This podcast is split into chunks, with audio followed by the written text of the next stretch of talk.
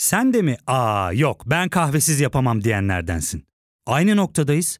İlk ve tek kahve üyelik uygulaması Frink'le tanış. Hem bütçeni koru hem de hiç bitmeyen kahvenin tadını çıkar.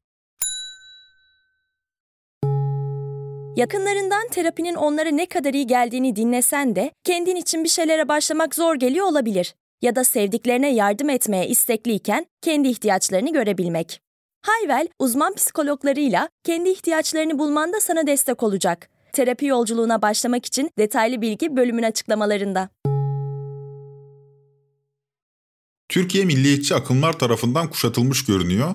Çünkü bir tarafta iktidar cephesindeki AKP ve MHP işbirliği duruyor. İktidarın kendine özgü bir milliyetçilik anlayışı olduğu ortada kabul edersiniz. Öte yandan muhalefet cephesinde de dünyada fenomen haline gelen New Nationalism, Türkçe ifadesiyle yeni milliyetçilik rüzgarları esmeye başlamış gibi duruyor. Bu yeni kavramı açıklayacağız. İktidarla muhalefetin milliyetçilik tanımında ayrı düştükleri temel nokta ise düzensiz göçmenler veya halk arasındaki yaygın ifadesiyle Suriyeli sığınmacılar. İki tarafta birbirlerinin milliyetçiliğini makbul bulmuyor. Fazlasıyla gevşek bir göçmen politikasıyla Türkiye kaldırabileceğinin çok daha üzerinde sığınmacıya ev sahipliği yapıyor. Halkın tepkileri de bu yüzden anlaşılabilir. Peki bütün bu tepkilerin arasında Türkiye siyasetinde neler oluyor? Bir taraf göndereceğiz diyor, diğer taraf göndermeyeceğiz diyor. Nasıl, ne zaman, neden gibi soruları sormaya vaktimiz kalmıyor. Yine basit bir sığ tartışmanın içine hapsoluverdik. Bu sığlıktan çıkmaya çalışacağız. Bu bölümde önümüze bir yandan Türkiye'nin sığınmacı sorununu, diğer yandan da sığınmacı karşıtlığından beslenen yeni milliyetçiliği koyacağız. Yeni milliyetçilikten hareket ederek Türk siyasal hayatını ve bizlerin nelerin beklediğini sorgulayacağız. Geleceği öngörmeye çalışacağız. Elbette geçmişten beslenerek. Ben Ozan Gündoğdu, hazırsanız başlayalım.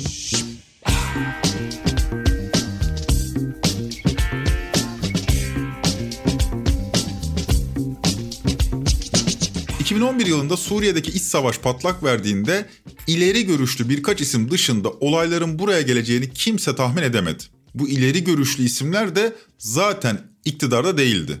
Suriye bataklığına öyle ya da böyle çekildik. Belki de bu bataklığa tuhaf hayaller kurarak dahil olduk demek daha doğru olur. Sonuçta olanlar oldu ve Suriye'deki iç savaş bir açmaza girdi. Türkiye ise Suriye'den gelen düzensiz göç akımlarının adresi haline dönüştü.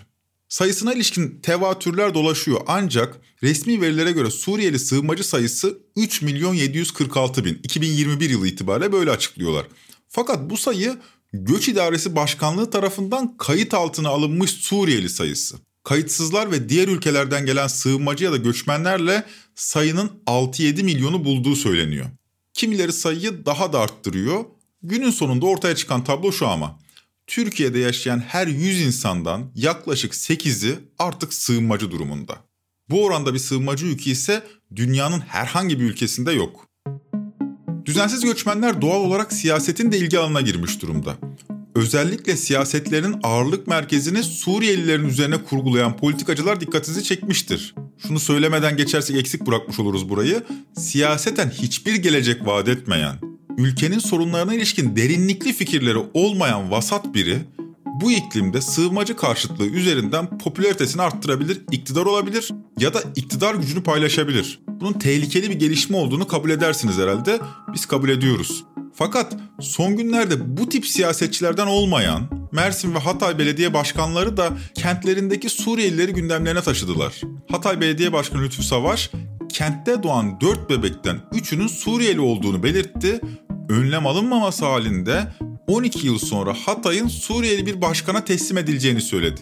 Savaş daha önce de Hatay'da sığınmacı nüfusundaki kontrolsüz artış hakkında açıklamalar yapıyordu. Dinleyelim. Ve 8 yıllık bir ev sahipliği ve misafirlikten bahsediyoruz. E bu 8 yıldır Hatay halkı da, Kilis halkı da, Urfa, Gaziantep, Adana, Mersin ve Türkiye'nin birçok ilinde şu anda 4 milyon civarında sadece Suriyeli var.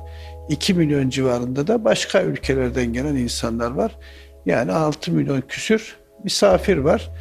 Lütfü Savaş'ın bu açıklamasının ardından Mersin Büyükşehir Belediye Başkanı Vahap Seçer'den de benzer bir paylaşım geldi. Seçer, Twitter hesabından yaptığı açıklamada Mersin nüfusunun %20'sini Suriyeliler oluşturuyor. Kısıtlı desteklerle bu yükü taşıyoruz. Irkçılığa da karşıyım, kasaba kurnazı günübirlik politikalara da. Suriye'de barış yakındır. Eminim ki onlar da vatanlarına dönmek isteyeceklerdir dedi. Vahap Seçer tabii kasaba kurnazı günübirlik politikalara karşı olduğunu özellikle vurguluyor. Hatay ve Mersin Belediye Başkanlarının bu sözleri söylemeleri nedeni ama Cumhurbaşkanı Erdoğan'ın 15 Mart'ta Suriyelilere ilişkin yaptığı açıklama. Suriyelileri göndermeyeceğiz diyor Erdoğan. İlginç bir çıkış dinleyelim. Ana muhalefetin başındaki ve yanındakiler ne diyorlar? Biz seçimi kazandığımızda bu ülkedeki mültecileri ülkelerine göndereceğiz diyorlar. Eğer iktidar olurlarsa olurlarsa tekrar bunları Suriye'ye göndereceklermiş. Afganistan'a göndereceklermiş. Velhasıl vela biz göndermeyeceğiz. Erdoğan'ın bu açıklamasına ilişkin çeşitli değerlendirmeler mevcut. CHP lideri Kemal Kılıçdaroğlu'nun da dile getirdiği popüler değerlendirmelerden biri Suriyelilere vatandaşlık verilip seçimlerde onlara oy kullandırılacağı. Ancak böyle bir niyeti olsa dahi neden Suriyelileri göndermeyeceğiz diye bir çıkış yapsın, niye böyle bir açıklama yapsın Erdoğan? Bu soru cevaplanmayı bekliyor. Bu açıklamanın nedenine ilişkin daha makul değerlendirmeler de var. Bunlar içinde dikkat çekenlerden biri açıklamanın muhatabına ilişkin. Erdoğan bu açıklamayı yaparken Avrupa'yı muhatap aldı diyen analizler mevcut. Kamuoyu araştırma şirketi Metropol Araştırma'nın sahibi Özel Sencar, Medyaskop'ta bu analizi destekleyen veriler de ortaya koyuyor. AK Partili seçmenlerin bile yüzde 84'ü Suriyelilerin geri gönderilmesini istiyor. Dolayısıyla Erdoğan'ın bu sözünün iç politikaya yönelik olması mümkün değil. Dış politikaya yönelik bir konuşmadır bu. Avrupa'ya veya Batı dünyasına e, siz zaten şu anda milyonlarca Ukraynalı göçmenle uğraşıyorsunuz. Biz Suriyeli sığınmacıları koruyoruz. Misafir edeceğiz Türkiye'den dışarı sürmeyeceğiz onları zorlamayacağız mesajı veriyor olabilir. Yapılan kamuoyu araştırmalarına göre Erdoğan'ın kendi seçmeninin de %84'ü Suriyelilerin gönderilmesini istiyor. Bu yüzden de Erdoğan'ın açıklaması aslında içeriye değil dışarıya yani daha çok Avrupa'ya dönük. Bu haliyle Türkiye'nin dış politikadaki önemli kozlarından biri ülkede bulunan milyonlarca sığınmacı. Çünkü doğu sınırının açık, batı sınırının kapalı olduğu Türkiye sığınmacılar için yarı açık bir hapishane ve bu hapishanenin kilidi iktidarın elinde. Bu kilit iktidarın elini dış politikada güçlendiren bir koz olarak uzun süredir varlığını hissettiriyor. Öte yandan bu kilit aynı zamanda iç politikada da yeni bir sorun alanı. Cumhuriyet tarihinin hiçbir döneminde yabancı sığınmacıların nüfus içindeki oranı %8'e 9'a dayandığı bir tablo ile karşılaşmamıştık. Bu yeni sorun yeni siyasi yaklaşımlara da kapı aralıyor. Arkadaş yardımı kesiyorsun gitmiyorlar. İş yeri ruhsatı vermiyorum diyorsun gitmiyorlar. Bundan sonra biz yeni önlemler almaya karar verdik. Önümüzdeki hafta belediye meclisi var arkadaşlar. Yabancı uyruklu kim varsa abonemiz su fiyatlarına, katı atık ücretlerine başta olmak üzere bazı kalemlerde 10 kat zam yapacağız. Yani Türk vatandaşı ile yabancı uyruklu vatandaş aynı fiyattan suyu kullanamayacak. 10 kat suya, 10 kat katı atık vergisine, ücretine zam yapacağız. Niye yapıyoruz bunları? Gitsinler istiyoruz. Bu misafirlik uzadı diyoruz artık. Bazıları Erdoğan gibi kalacaklar göndermeyeceğiz diyor.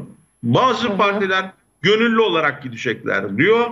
Biz bu şekilde Türk halkını uyutmaya, yalan söylemeye hiç yaklaşmıyoruz. Kimse gönüllü gitmez. Hepsi bu ülkeden ülkelerine geri dönecekler. Gerekirse zorla geri dönecekler Betül Hanım. Odağını göçmen karşıtı söylemler üzerinden kuran bir siyasi yaklaşım var. Yeni tür bir milliyetçilik yani.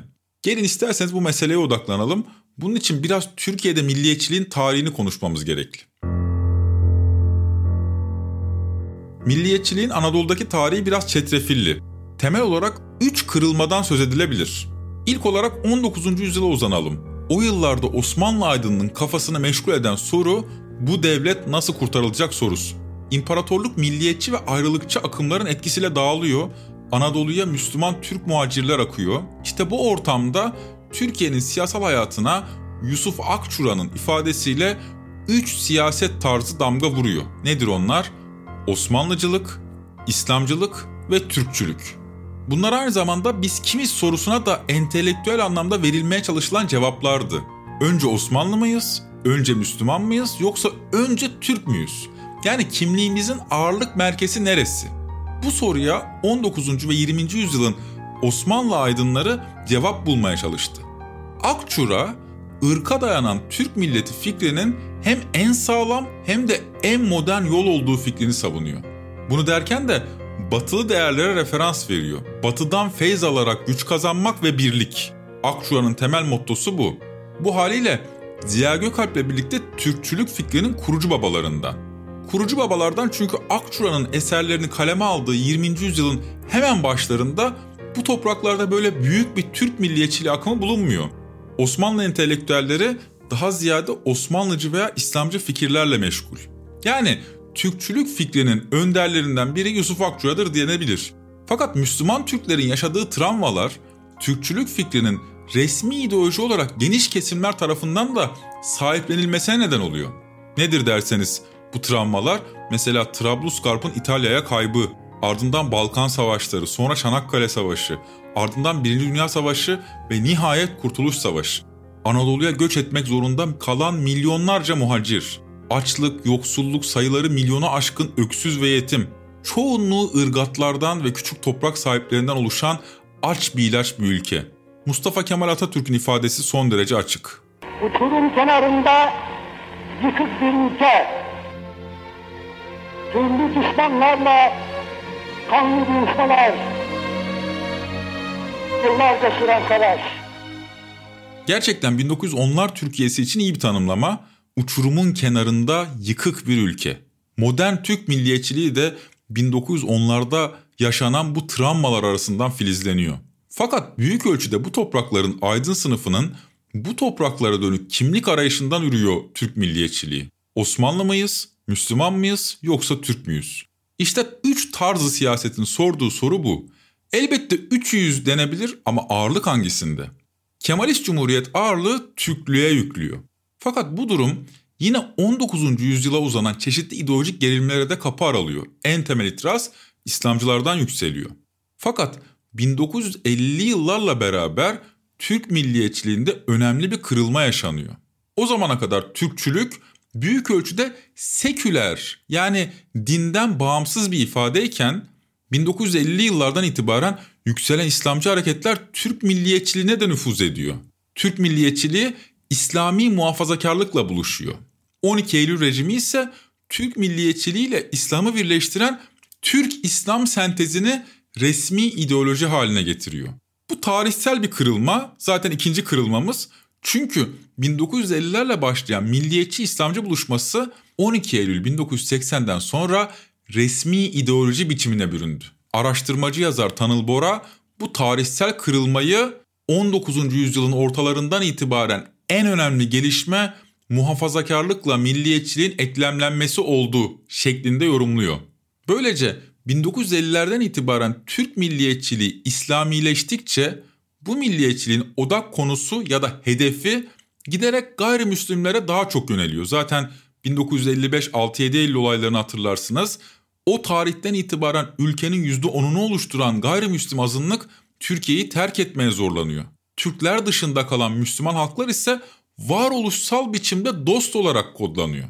Ensarın ne olduğunu, muhacirin ne olduğunu peygamberi bir metod olarak çok iyi biliriz. Bu durumun istisnası Kürtler. Yani hem Müslüman olup hem Türk milliyetçinin hedefinde olan bir grup. Muhafazakar milliyetçiliğin bu meseleye çözüm yolu da din kardeşliği. Hepimiz Müslümansak bu düşmanlık niyeydi diye bir perspektif söz konusu. Bu konu tabii çok daha çetrefilli ve geniş bir konu. Bu yüzden gelelim üçüncü kırılma anına.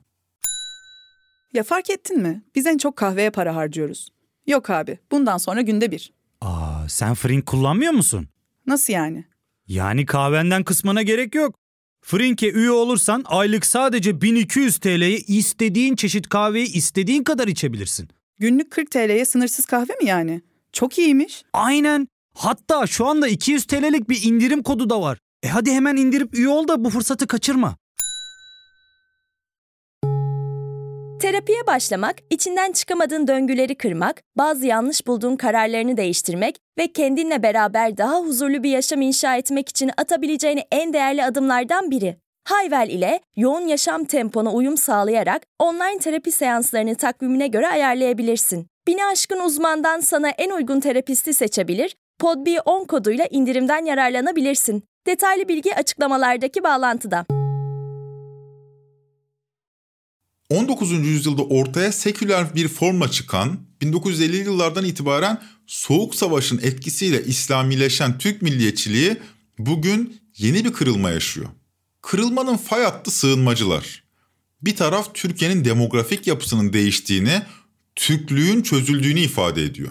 Aşağıdan yukarıya yükselen öfkeyi örgütlemeye çalışıyor. Büyük ölçüde ekonomik sorunlar sığınmacılar üzerinden politikleşiyor. Gelin bir de bu pencereden gerilimleri gözleyelim. Sığınmacılar üzerinden yükselen yeni tip milliyetçilik bizim için yeni sayılabilir ancak Batı dünyası bu kavrama yabancı değil. Batılı sosyal bilimciler gözlemlerini neo milliyetçilik veya new nationalism kavramıyla açıklamaya çalışıyorlar.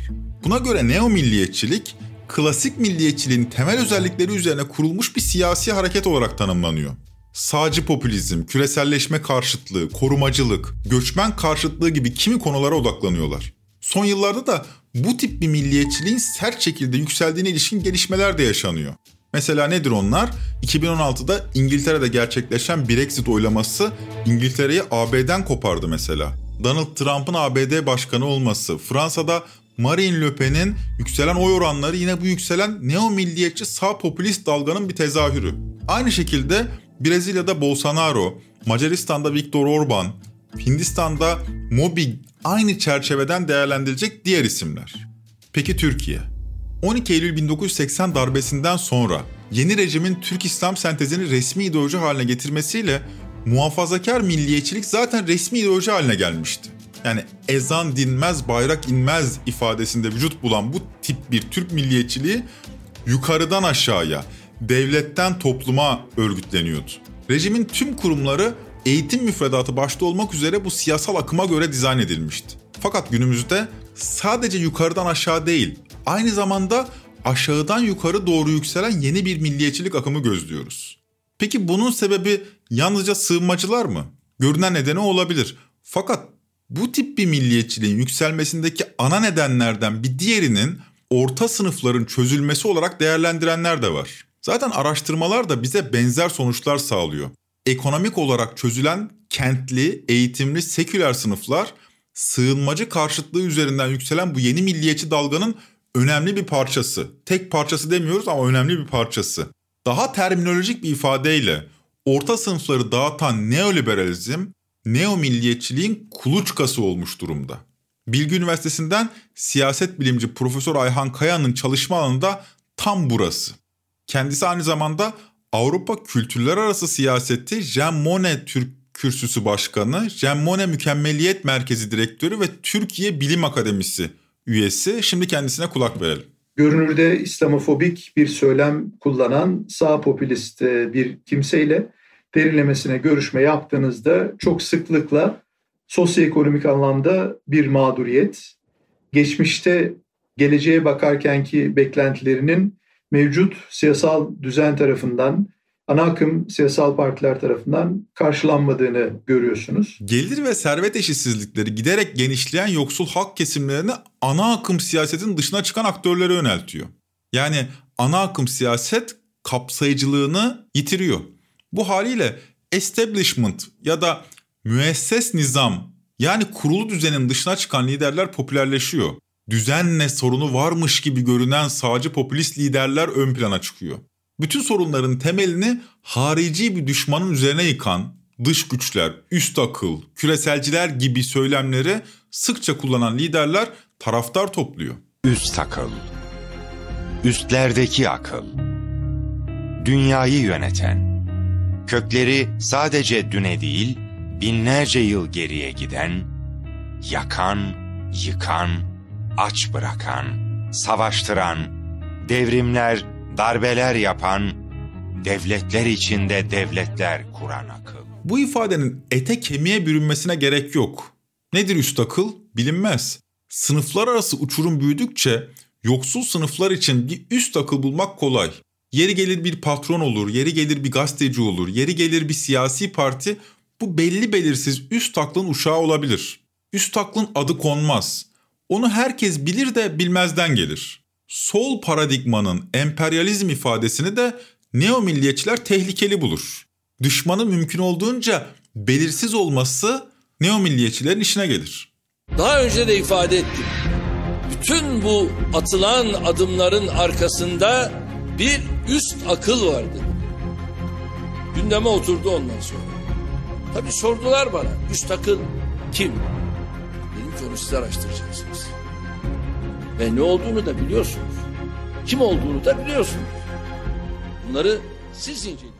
Bu haliyle aslında Tayyip Erdoğan'ı tam anlamıyla yeni milliyetçi rüzgarın omuz verdiği liderlerden biri olarak ifade edilebilir. Ama onu zorlayan konuların başında sığınmacılar geliyor. Kendi milliyetçiliğinin odak noktasını sığınmacılar üzerinden yükselen milliyetçilik dağıtıyor.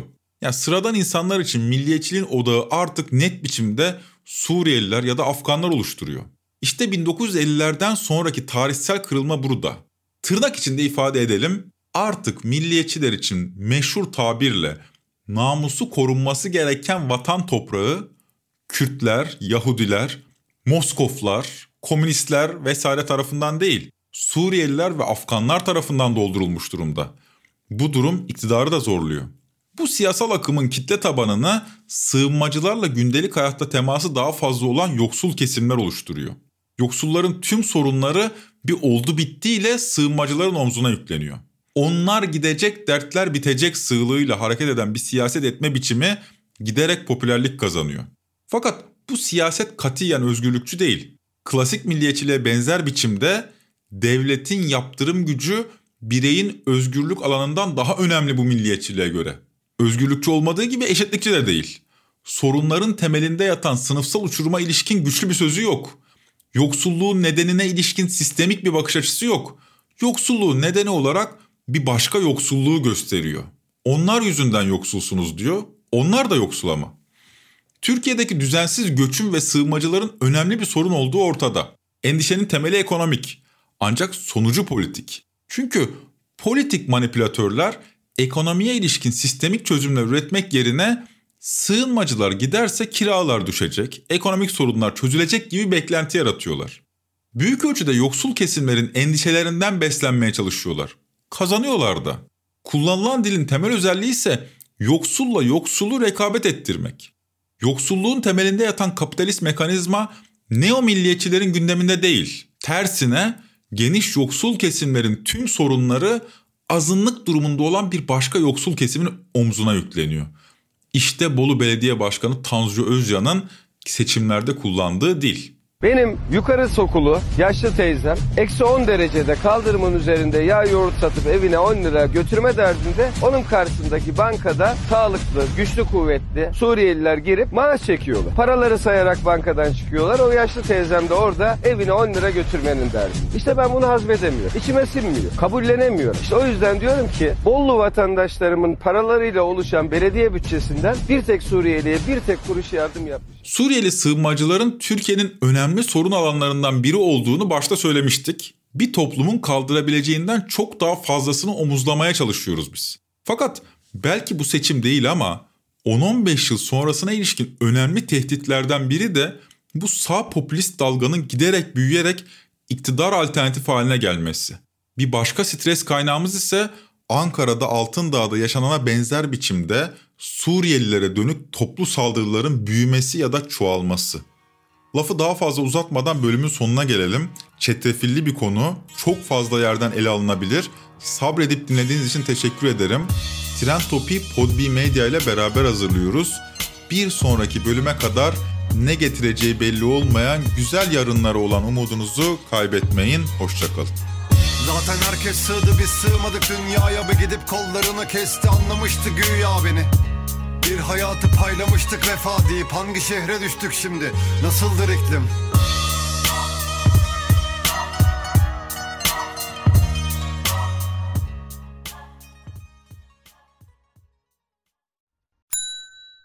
İlk ve tek kahve üyelik uygulaması Frink, 46 ildeki 500'den fazla noktada seni bekliyor.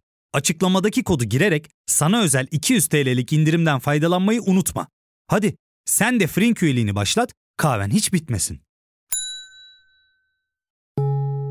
Hem bugününe hem yarınına katacaklarıyla terapi yolculuğuna ve daha iyi hissetmeye bugün Hayvel ile başla. Açıklamadaki linkten Hayvel'i indir, ücretsiz tanışma görüşmelerinin ardından bütçene uygun seans paketini seç ve terapi yolculuğuna başla.